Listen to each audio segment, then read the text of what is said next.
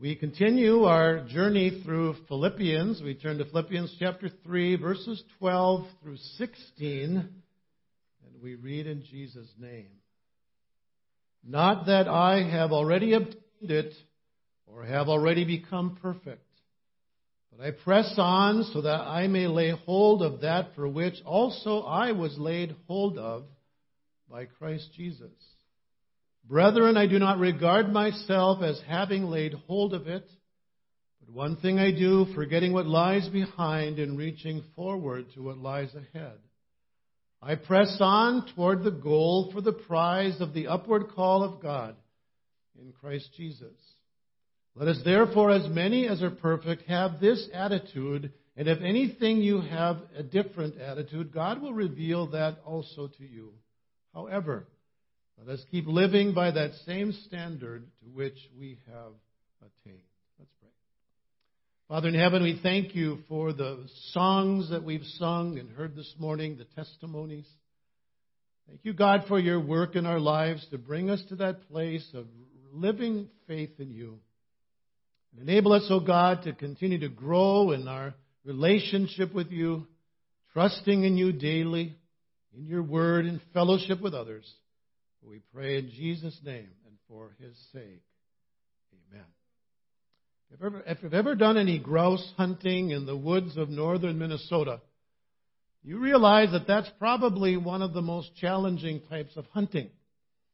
With all the trees there, there are times when you don't even see the grouse take off, you just hear it.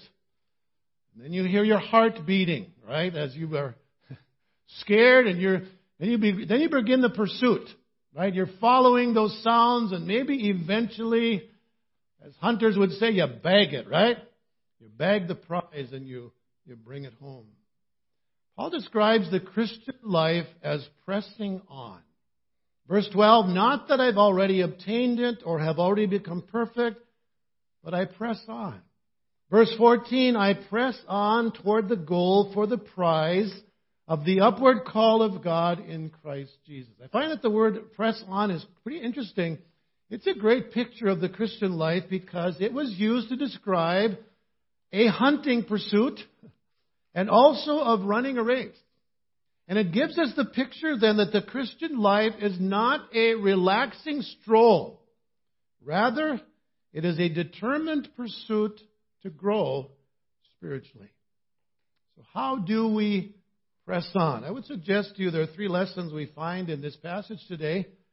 First of all, we press on to grow spiritually by facing our need, our need for, for growth. One of the false teachings that has become, uh, that has been around for a long time is what theologians call sinless perfection. It is the claim that believers in this life can come to the place where they don't sin anymore. That's a false teaching. And I remember my dad telling me there was a man that came to our house today for a visit, and he talked about some kind of spiritual experience he had. And he described it as being in a bowl of jelly. Would you call that a spiritual experience? In a bowl of jelly. And then he said, ever since that day, I haven't sinned. And my dad said, You just did. you just did. Scripture makes it clear that if we claim we have no sin, we deceive ourselves and the truth is not in us. So Paul makes it clear that there's no such thing as sinless perfection in this life, and he points to himself as an example of that. And he says it three times so we don't miss it. Verse 12, not that I've already obtained it or have already been made perfect. Verse 13, he says, I do not regard myself as having laid hold of it yet. In other words, no one in this life will ever be able to say, I have arrived. I am at that point now where I don't sin anymore. I have reached perfection. Someday you will too. If you don't believe this is true, ask your husband or wife Ask your brother or sister if you've reached that point. And if they haven't done so already, I'm sure they would be happy to set the record straight. You have not arrived yet. You still struggle, right? We still struggle. Romans 7 describes that what I don't want to do, I do, and what I want to do, I don't do, and, and that's that's what that's the battle that we face, don't we, as believers in Jesus? A long way to go. I remember my dad, you know, when we take a sauna together, I told him many times, you still have that old nature because he would take the cold water and instead of throwing it on the hot rocks, oh, he'd slip and it'd go on us. Say, you still got an old nature. You have not reached that point yet where you don't sin. and that's what it's like for us. Now, I don't know if it sounds strange to you, but instead of looking at ourselves as getting better and better in the Christian life, a sign of spiritual growth is that we recognize more and more how much we need Jesus. That's a sign of spiritual growth. We recognize more and more how much we need Jesus. Because the closer we become to Jesus, the more we realize how far we fall short, don't we? This is Paul's testimony in 1 Timothy chapter 1. He describes what his life was like. I was formerly a blasphemer, a persecutor, a violent aggressor. Yet I was shown mercy because I acted ignorantly in unbelief. And the grace of our Lord was more than abundant, along with the faith and love in Jesus. Then he says this It is a trustworthy statement, deserving full acceptance, that Christ Jesus came into the world to save sinners, and get this last phrase, among whom I am, I am foremost of all. Now, we would have understood that pretty clearly if he says, This is what I was. The foremost of all, right? A blasphemer, a persecutor, a violent aggressor. He doesn't say that. Why? Because the closer he came to Jesus, the more he realized how sinful he was because the light of Jesus has a way of exposing sin in our life, doesn't it? You wake up to the middle of the night, look in your room, you might see some of the bigger things, right? But as more light shines in, you're able to see much more. You might see some hairs on the dresser or dust on the dresser or things you couldn't see when there wasn't a light on. And that's how it is in the Christian life. The, the, the more we come closer to Jesus, the more we realize how much we need Him. Because the light of His Word, the light of His presence, reveals our need. And so that's where it starts. Facing our need for growth, recognizing we haven't arrived yet. We still struggle. But Paul says we press on. We press on. Notice, secondly, he says we press on to grow spiritually by forgetting what is behind. If our goal is to grow spiritually, we must not allow our past to hinder us from pursuing our goal. That's why Paul says that he was forgetting what lies behind. Verse 13, Brethren, I do not regard myself as having laid hold of it yet, yet one thing I do, forgetting what's behind, reaching forward to what lies ahead. So, what is that we need to forget? Well, first of all, we need to forget our past sin. I'd assume that most of us look back on our lives with a certain amount of regret. Are there things that you've done you wish you would have never done? Are there things you've said you wish you would have never said? Are there things you ought to have done that you didn't do and you look back with regret?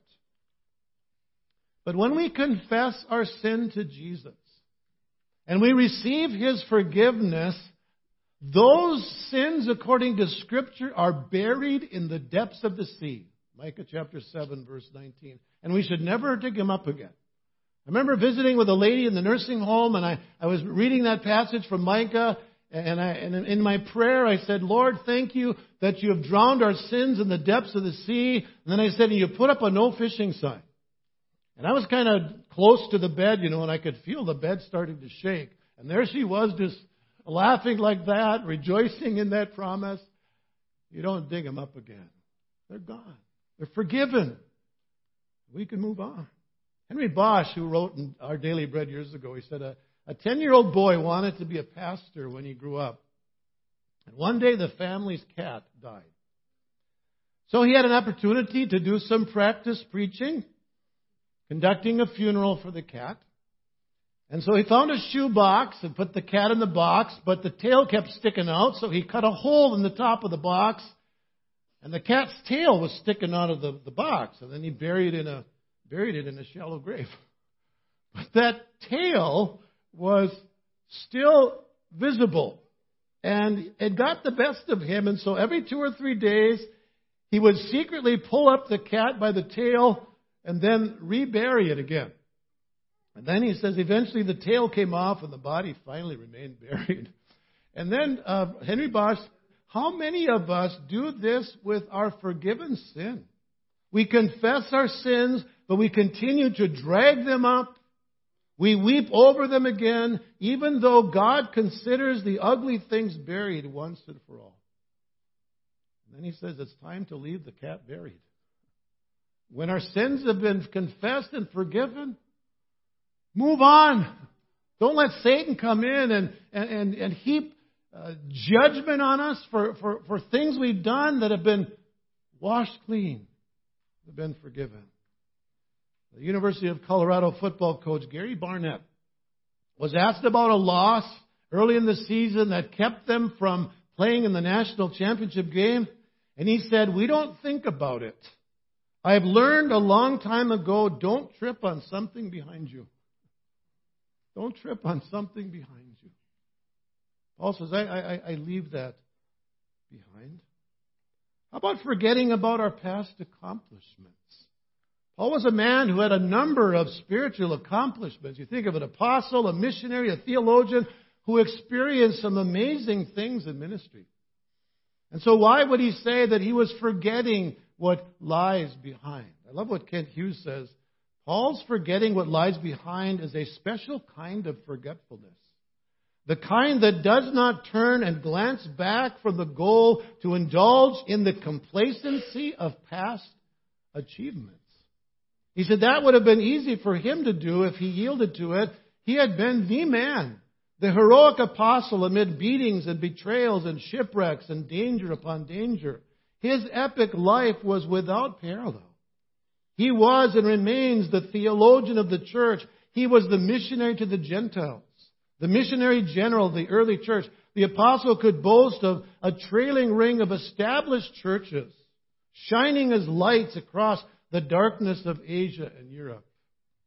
And he says, But Paul chose not to look back on his accomplishments lest they diminish his focus or lull him into complacency or indifference. Now, if anyone could have been tempted to rest on his laurels, it would have been this man, this apostle Paul. He wasn't going to do that. He didn't want his past to hinder his walk with Jesus in any way. So he says, I forget what lies behind.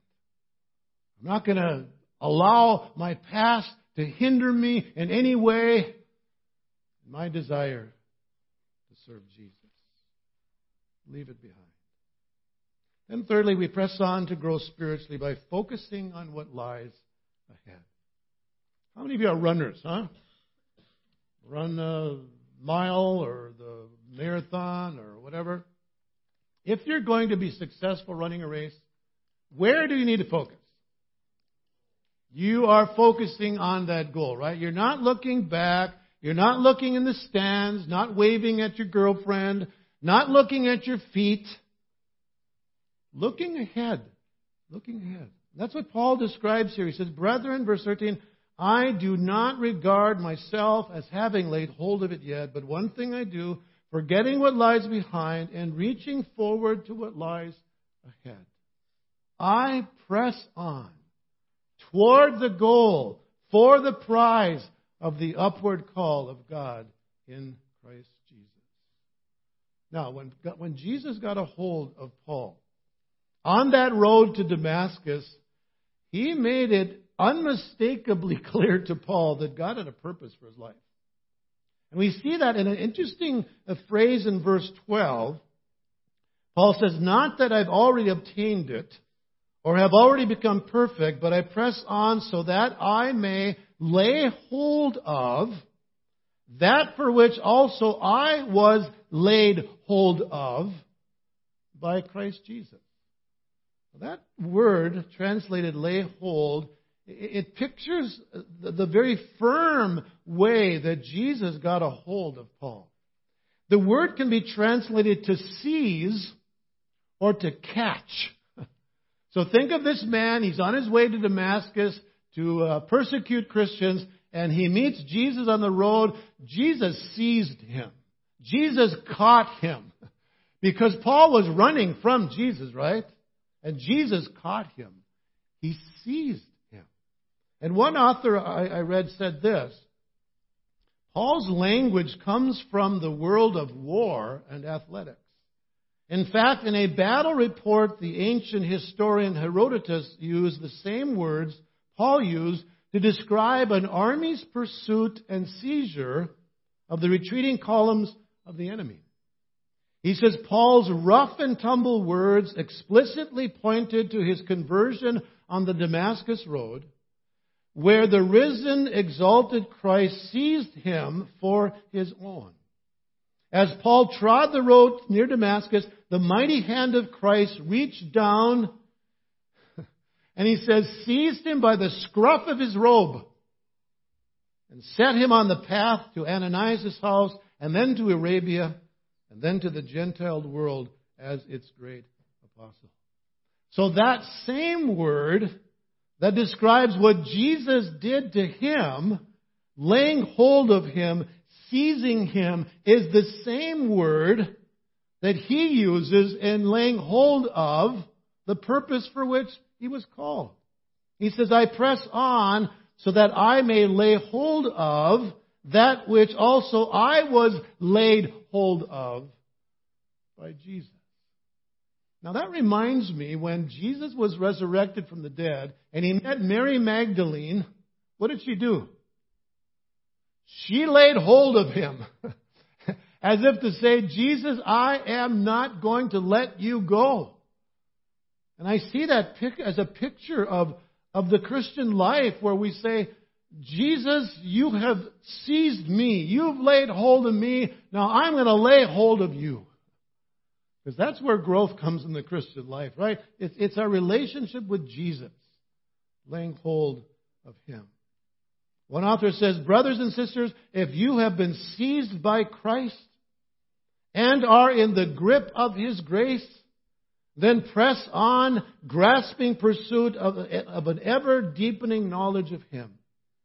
He said the gospel allows no room for a bland, middle class ethic that strives to be neither hot nor cold. We are called to a single minded determined pursuit of Christ. There's a lady I knew who told me one day, she said, I am so tired of this whole hum Christianity. I said, What do you mean by that? She said, There are some in my family, they are business as usual, status quo, self satisfied. Yeah, I know Jesus, just whole hum Christianity. I thought, what an interesting picture. It's kind of like, yeah, I'm thankful I'm saved, and that's all I need. And yet Jesus gives a warning about that, doesn't he, in Revelation chapter 3? He says to the church at Laodicea, I know your deeds, that you are neither cold nor hot. I wish you were cold or hot. So because you are lukewarm and neither hot nor cold, I will spit you out of my mouth. Because you say, I'm rich, I become wealthy, I have need of nothing. And Jesus said, and you do not know that you are wretched and miserable and poor and blind and naked. What a contrast between that Laodicean church and what Paul is saying here. The contrast couldn't be sharper. They were self satisfied. Paul says, I press on. Jesus has seized me. He has laid hold of me. He has transformed my life.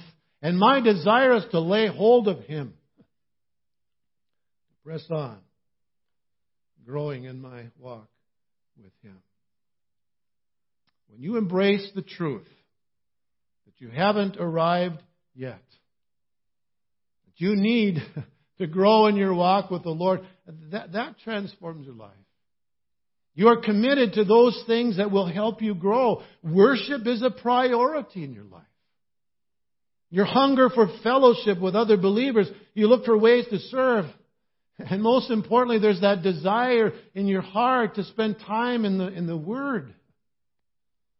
Peter 2 says, like newborn babies, long for the pure milk of the Word, so that by it you may grow in respect to your salvation. I think these Bible school students, you've got that privilege to spend time in the Word these years of Bible school.